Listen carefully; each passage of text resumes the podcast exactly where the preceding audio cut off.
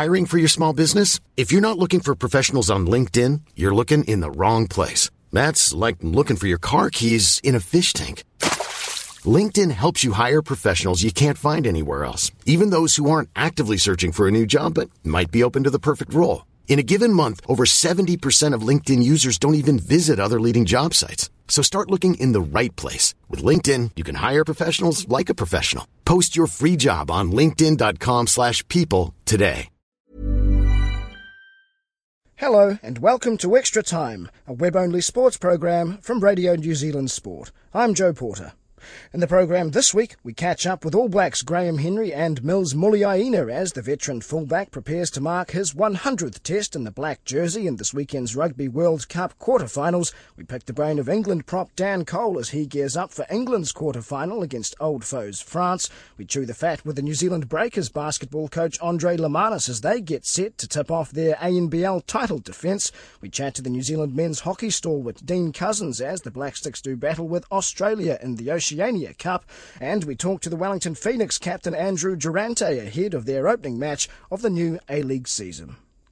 Mills Muliaina will become only the second All Black to play 100 tests when he runs out onto Eden Park for the Rugby World Cup quarterfinal against Argentina in Auckland. Captain Richie McCaw reached the milestone in the win over France in Auckland, and Muliaina gets the start because the man who's poised to monopolise the number 15 jersey, Israel Dagg, is recovering from a thigh injury. Muliaina made his debut in 2003 from the bench against England, captaining the team in 3 tests in 2009 and scoring 34 tries. Head coach Graham Henry has known Muliaina since he moved north to Auckland's Kelston Boys High School, where Henry had been principal before becoming a full-time coach. I know there's a lot of stories around that I got him to Auckland from Invercargill. Unseen, really, just on what reputation people had told me about him. And then I proceeded to leave the place I was at to coach rugby full-time, so I didn't actually see him play first 15 football. But obviously he had a lot of talent. Graham Henry and other coaches have been tapping that talent ever since. He's always had a lot of ability. I can remember coaching him, or be involved in the coaching, in 2003 when he played for Auckland and the Blues, and those teams won those championships, and he played both at 13 and 15, and he was a key member of the team then, and that's when he first became an All Black, and he's played some outstanding football since then.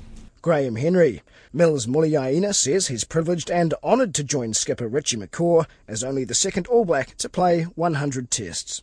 You know, every time we go out there, it's special, and I think no more so than the last couple of weeks, really, when I haven't been out there, and the realisation of how special it is sort of sunk in a little bit more because I've only played one game. So it is a lot of test matches, but something that I've been really honoured to be able to do, and looking forward to getting out there and getting some more game time. And Muliaina says he wasn't too nervous about being left stranded on 99 tests. I sort of knew that I was going to get an opportunity last week, and obviously when the boys were playing pretty well, it's pretty hard to get yourself back out there, and sometimes no matter how hard you train and whatnot, you don't get an opportunity because the boys are going so well. So I suppose you're a little bit nervous, but I get an opportunity now, and thankfully I'm going to get out there and make sure I do my job well. That's the All Black fullback Mills Muliaina, who's going to Japan at the end of the season. The English have made their intentions clear for Saturday's Rugby World Cup quarterfinal against France at Eden Park. Martin Johnson's named 5 forwards on the bench and 2 kickers, with Johnny Wilkinson at 10 and Toby Flood at 12. So England intend to smash the French up front and play percentage forward-based rugby. No surprises there, perhaps. Fittingly, Richard Wayne cornered England prop Dan Cole ahead of the big match at the team's Auckland hotel. Has Martin spoken about cutting out the penalties, especially in your own half? He also thought about cutting out penalties. You never want to give away a penalty in a game. Ideally, you give away nothing. So, from the first game to the last game, we've talked about sort of penalties and cutting them out because, we get teams with good kickers. They can kick points, especially in their own half. Yashvili will be the same this weekend. If we give him anything, I'm sure he'll kick it. In the attack as well. When you're in their half of the field, if you're on the attack, you give away a penalty, you can soon be your own end, and you don't want that. Because you guys were starting off giving away a lot early in the tournament, and you seem to have cleaned that up a little bit, would you say? I think so. I think we definitely worked hard. In the first sort of game, I think we gave away sort of 12, 13 defensive penalties, and the last game we gave away 3. But, at the same time we gave away penalties, a different area, moved to the set piece, which is previously been clean, and we don't want to do that. So sometime soon we might not give away any penalties. France are bound to lift, but you guys have got plenty of room to improvement, so it should be a good game. I mean, what are you picking? Where's it going to be won?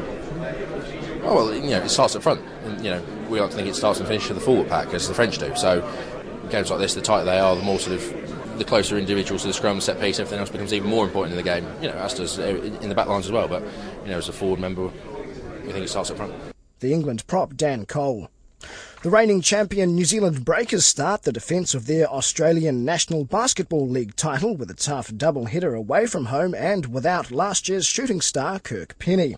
This weekend they're playing the bookies' second favourites, the Blaze on the Gold Coast, then the Hawks in Wollongong, but coach Andre Lamanis told Murray Williams they don't mind starting on the road. You've got to play 14 games at home, 14 away, so you've got to play the games when and where the schedule, so that's not a big deal for us, and I think it's a good time to continue to build on like the chemistry and synergy of the group, get away together. And we've only had a short period of time together so far, so the ability to spend a little bit extra time can only benefit us, I think. And it's one of those things we've spoken about a lot as a team is we're not defending anything, whilst everyone would refer to us as defending champions. This is a new group with a new identity. Last year's championship is written in the history books. No one can take that away from the club. This team, we don't have anything to lose. We've got something to go out and win. And that is certainly how we will be approaching the season.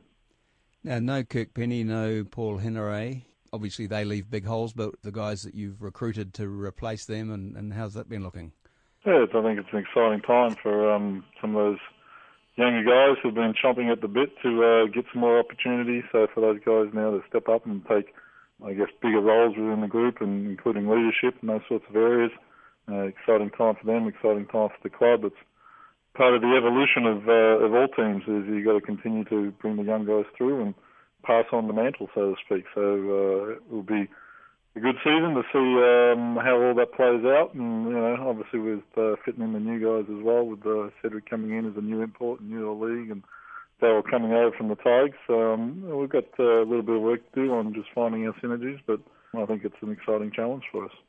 Tell me a bit about Cedric Johnson, how he's fitted in, because in this must be your eighth year with the team now. Some of the imports have slotted in really well.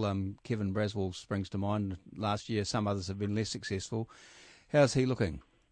As all imports do, he's finding his way into the group and trying to understand how everybody plays and how best he can fit into that system.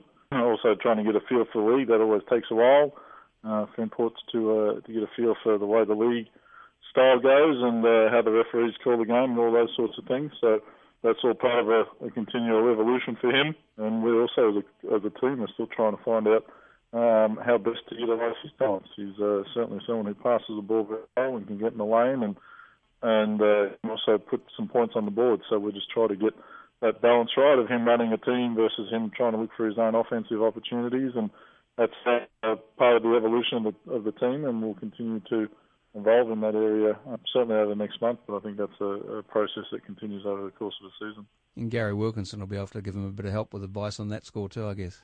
Absolutely, and you know, you already see it in Gary this year. You know, he's in a much better place than he was at the start of last year because he just understands the league a little better and understands his teammates and understands the players he's playing against as well. He's seen them before, so all those sorts of things are an advantage for Gary. And some of the guys didn't have a great Olympic qualifying series against the Boomers. I saw you courtside there at one stage in one of the games. Tom Abercrombie, for example, what are you expecting from him? Well, I think Tom will have a great year with us. You know, he's continued to develop and flourish in our system over the last 3 years and has got better every year. And he's one that we'll certainly look to step up and continue to grow. So yeah, I think he'll do well and contribute just as we expect all our players to come in and do their thing and contribute to the overall success of the group. Where does he need to step up now that Kirk's gone? More of that three-point shooting that Kirk was so good at? He just needs to do what he does well. You know, he's not going to be Kirk Penny. He's going to go and score in different ways, and certainly he has the ability to put pressure on the defence in many different ways because he can knock down a three, but he can certainly put the ball on the deck and get to the ring and get fouled. And as long as he has that aggressive mindset at the offensive end, I think that's going to help the group. And it's the same with all players. They just need to play to their strengths and fit that within the structure of the team so it's for the good of the group. Last season, you guys kept getting lots and lots of ticks from people for the offensive end of the court and getting a bit of a biffing from time to time about the defensive end, although I thought sometimes that was a bit unfair. Are you tightening up at that end this year, do you think, or this season? Oh, again, we'll do what we do. You know, we play how we play. Certainly as a team, we've spoken about the importance of the defensive end, and I think sometimes people can get confused with scores versus the speed of the game. Certainly the way we play, we tend to speed the game up, and so there's more possessions. I think what you need to look at if you're assessing a team defensively is field goal percentage against and three-point percentage against, and I guess ultimately wins and losses. And certainly last year we were good in all three categories. Indeed, what was it, 22-6? Yeah, that was a great season. And just a quick thing, the Blaze and the Hawks, how have they recruited? What are they looking like compared to last year?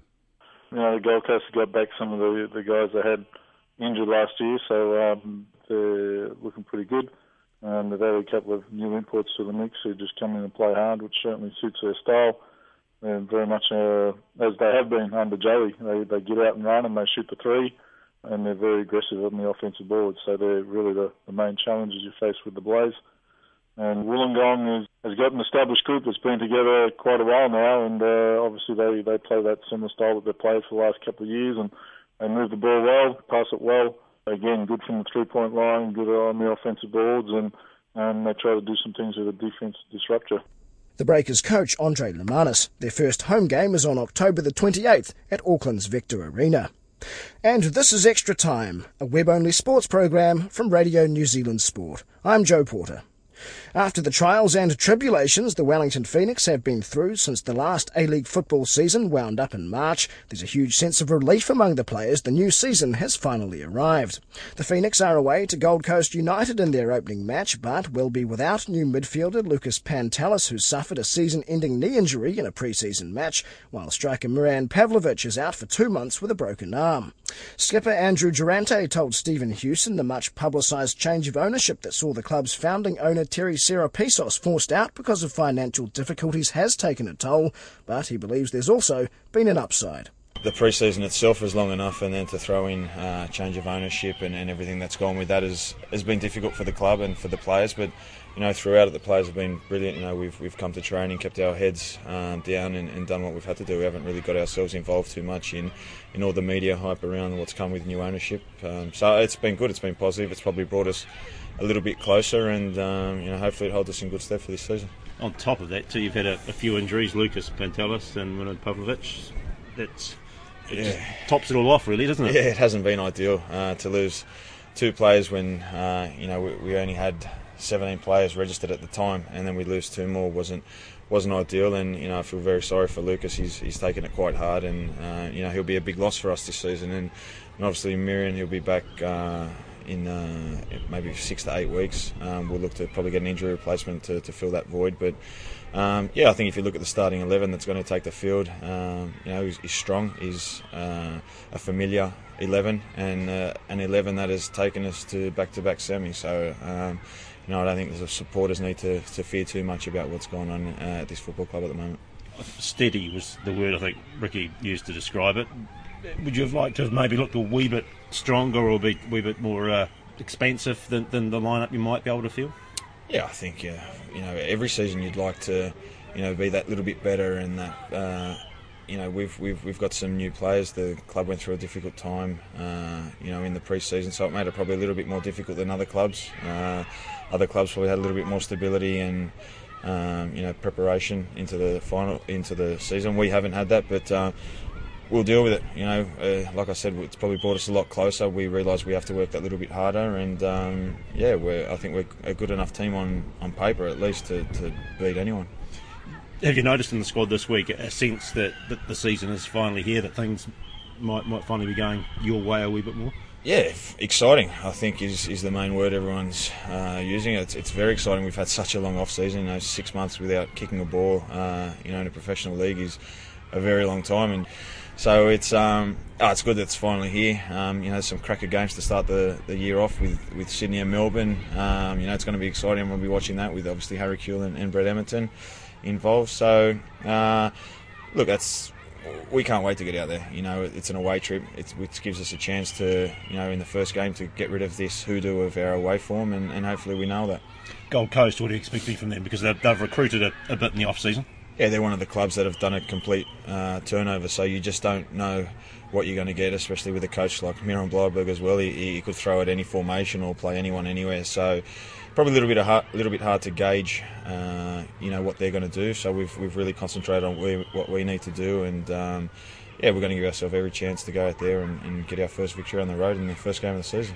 I mean, I know you're most probably sort of tired of the whole Terry Sarah Pisos thing, but are you guys still out of pocket from that? I mean, there was obviously times where salary was a bit late. Is everyone paid up? Yeah, look, the new owners have come in, and you know, they've been brilliant. They've sat us down and they've spoken to all of us about, you know, their future ideas and the financial situation of the club. And I think the best thing is that financially, there will be no problem with the football club anymore, and I think that's a big relief off everyone's shoulders. You know, it was a tough time. You know, not just about payments, but you know, will the club be around? Will the club move? And that was tough on everyone. But no, to have this stability now with this new consortium is a relief and a weight off everyone's shoulders. And now we just concentrate on football. And I just know that this club's in good hands, and there's a very bright future for this football club. So, are you guys still owed money though? No, we're not owed money. So. Was there a point where you thought that the Phoenix might not keep going? I always believed that it was a good enough brand, and that the FFA had, you know, high hopes for this football club. So I always believed that we were always going to be secure. I didn't think it would move to Auckland, although it was well publicised that there was a chance of that. I think the brand itself is built here in Wellington and deserves to stay here in Wellington. And I think everyone's just, you know, really great that these, you know, seven very wealthy, very intelligent individuals have stepped in and I guess rescued the club. It's sad to see what happened to Terry. No one wants to see anyone go through that, and he'll always have a fond place in the hearts of supporters and the players. You know, we still have high respect for Terry and everything he's done at this football club, and I think that shouldn't be forgotten, that you know, he set this up, and you know, he deserves that honour of you know, being rewarded, being the first owner and creating this. So while that's in the past, now we look to the future, and it's blue skies ahead. As captain, obviously you've become a bit of a front person for it all. What's it, or what have you learnt from it? As a person, how have you found you've developed over that time? Because presumably it's not something most football skippers have to go through. Yeah, I won't lie, it's been draining. It has been really draining. Every time you pick up the paper, there's a new story about the club, and then I've got to front the media and. And look, it's part and parcel. That's my job. I've got to front the media. I speak on behalf of the players, and really that's all I speak on behalf of. I can't really comment on financial circumstances of the football club, so I try to stay out of that. But yeah, I've dealt with it, but there's no question it has been draining a bit on myself. The Wellington Phoenix captain, Andrew Durante. The New Zealand men's and women's hockey teams are currently squaring off against Australia in the three-test Oceania Cup series across the Tasman as they begin their journey towards next year's London Olympics. This year, two teams from Oceania receive automatic Olympic qualification, and with just two teams at the Oceania Cup due to Fiji's withdrawal, the men's and women's Blacksticks are already assured of a place at next year's London Games. While the women lost their opening game in Hobart, the men won their match 3-0, their first victory over Australia in 13 years. I caught up with veteran Blackstick Dean Cousins ahead of their second clash of the three-test series. The intensity that we just brought to it, for me, was probably one of the biggest parts of it. Like Australia, there's no secret about how they play there. Very physical, very intense, and they just try and put under pressure for as much of the game as they can. And I think that we matched them in a lot of those stakes really well. So for me, that was probably one of the biggest things. And then taking opportunities like scoring, creating more chances than what we probably have in the past was really important. And our goalkeeper had a really good game too, which makes a massive difference. Yeah, absolutely. And it was the first time you've beaten the Aussies in a little while, that's for sure. Yeah, since 98, 99, I think it was the final test of a similar type of setup here with three games. So it's fantastic. It's the first, the whole squad that's away on this trip. It's the first win over Aussie, including myself, so it's magic. And tomorrow night, or tomorrow evening in Australia, another clash with a team that will be hurting after the loss and be pretty keen on gaining some revenge back. So where do you have to, I guess, step up for tomorrow's clash? Yeah, we will. Like, there's no doubt in my mind we'll have to play a heck of a lot better again if we want to win again. I think that Aussie, you know, they're, as people, they're really proud people, and I'm sure they'll want to, in their minds, make the right result. So, and they are number one team in the world. They have some great players. They're a great team. So, yeah, no doubt that they will be out there rearing to go and ready to get stuck in. But this gives us confidence too that, you know, if we do play well, if we do match their intensity and those types of things, that that we're right in the game and take our chances. And there's no reason why we can't win another one. I guess over the last year or so, conversations I've had with Shane have been about sometimes rebuilding or, I guess, developing the side in terms of losing a few senior players and not being able to take some to various tournaments due to other commitments. How do you feel the team's progressing now as a squad? Do you feel like you're moving in the right direction in terms of, I guess, that redevelopment or that restocking of the larder? Yeah, I do think we're moving in the right direction. There's no doubt, no doubt about that. I think that for me, a couple of the biggest things are not so much around who's in the team or who's not, but it's maybe having the consistency across that. So if we have the so-called strongest team and the so-called not quite strongest team, that you have the same elements coming through, whether it's things just like hard work or tactically our positioning. To me, that's the most important thing that's starting to develop. And then above that, the consistency of the players, regardless if they're senior or junior or whatever it may be. To me, that's the things that are starting to develop, and I think that is moving us in the right direction. If you put, well, behind that, I think sits the consistency in training, the intensity that we can bring into training, and just the pure quality of our training.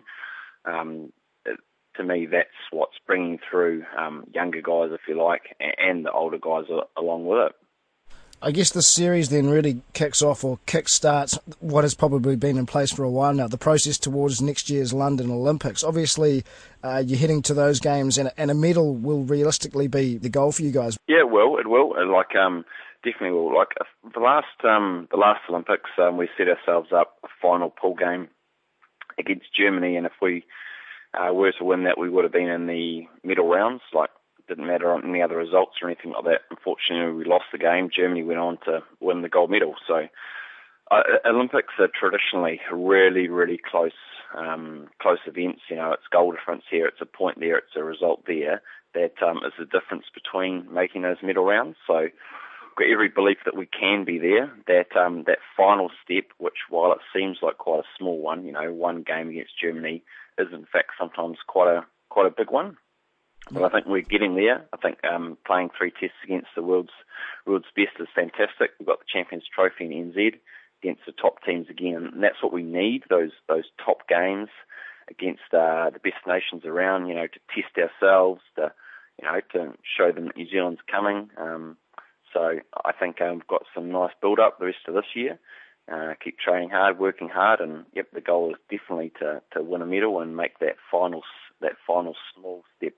In the past, I guess the New Zealand side's strength has been in our physicality, our size, and our strength and speed, I guess. Do you feel that our strengths are still lie in that area, or do you feel like we have perhaps shortened the gap between the other teams that perhaps run with a bit more passing fluidity and a bit more skills? Oh, I think that, you're right. One of our strengths is our physicality and our strength. We have to kind of display that a little bit more. Sometimes we don't, but it is one of our strengths. I think that... we have more and more players that are, you know, exposed to European leagues and the likes that are starting to have, you know, those skills that are really nice to watch, if you like. The skills, you know, the really important ones like goal scoring or making the important tackles. So I think that we are starting to, you know, develop those key skills that are important in every area of the field, more and more with, like I said before, exposure to different leagues. I think we do still have a little way to go, just making sure that our basic skills are at a consistent level. It's kind of what I was referring to before. Like in our trainings and things like that, we need to make sure that the consistency in our game is there. So that's, you know, the next two tests, if you like, is really important for us too. But I do think we are closing the gap on in our skill levels to the top teams. The big thing that does separate them often is the consistency of the execution of their skills. So I've got every confidence that we're moving in the right direction, but we need to keep improving. Absolutely. And moving back to the Australia clashes, obviously, I guess they're a team that play a similar style. They probably have guys that are, you know, big, fast, strong. Do you feel like that's helping you develop when you're playing teams that have similar skills to you? Is that as beneficial as it is playing, you know, the Koreans or someone else? Yeah, I think the most beneficial thing about playing Australia is the amount of pressure they try and put you under for the length of the game. You don't... Their game is based around just pressuring teams, running hard for as long as they can. So you don't get a mental rest, you don't get a physical rest. So to me, that's the biggest positive out of playing them is that you have to be on your game for the whole time. So if we can, you know, do that in these games and then carry that type of intensity in our game through to playing, you know, the likes of Korea or whoever, then that would be, you know, a fantastic lesson for us to learn, if you like. You do pick up different things from playing different nations. You know, when you play Korea, you may have to learn to deal with counterattacks really, really well because that's their strength. So playing different sides is always good. But yeah, to me, the biggest positive out of playing Aussie is just the energy and intensity and concentration that you have to bring to your game to actually match them. The Blacksticks defender, Dean Cousins. And that's the show for this week. Feedback is welcome via sport@radionz.co.nz. You can get the latest sports news anytime on our website, while we'll be back with the next web-only Extra Time show next week. I'm Joe Porter. Bye for now. Hey, folks, I'm Mark Maron from the WTF Podcast, and this episode is brought to you by Kleenex Ultra Soft Tissues, your ally to help tackle your allergy symptoms this season. I love the change of seasons, but nobody loves pollen and all those other things floating in the air that make you sneeze during this nice weather. Kleenex Ultra Soft Tissues are hypoallergenic and allergist approved. So fight back against watery eyes and runny noses without worrying about irritating your skin. For this allergy season, grab Kleenex and face allergies head on.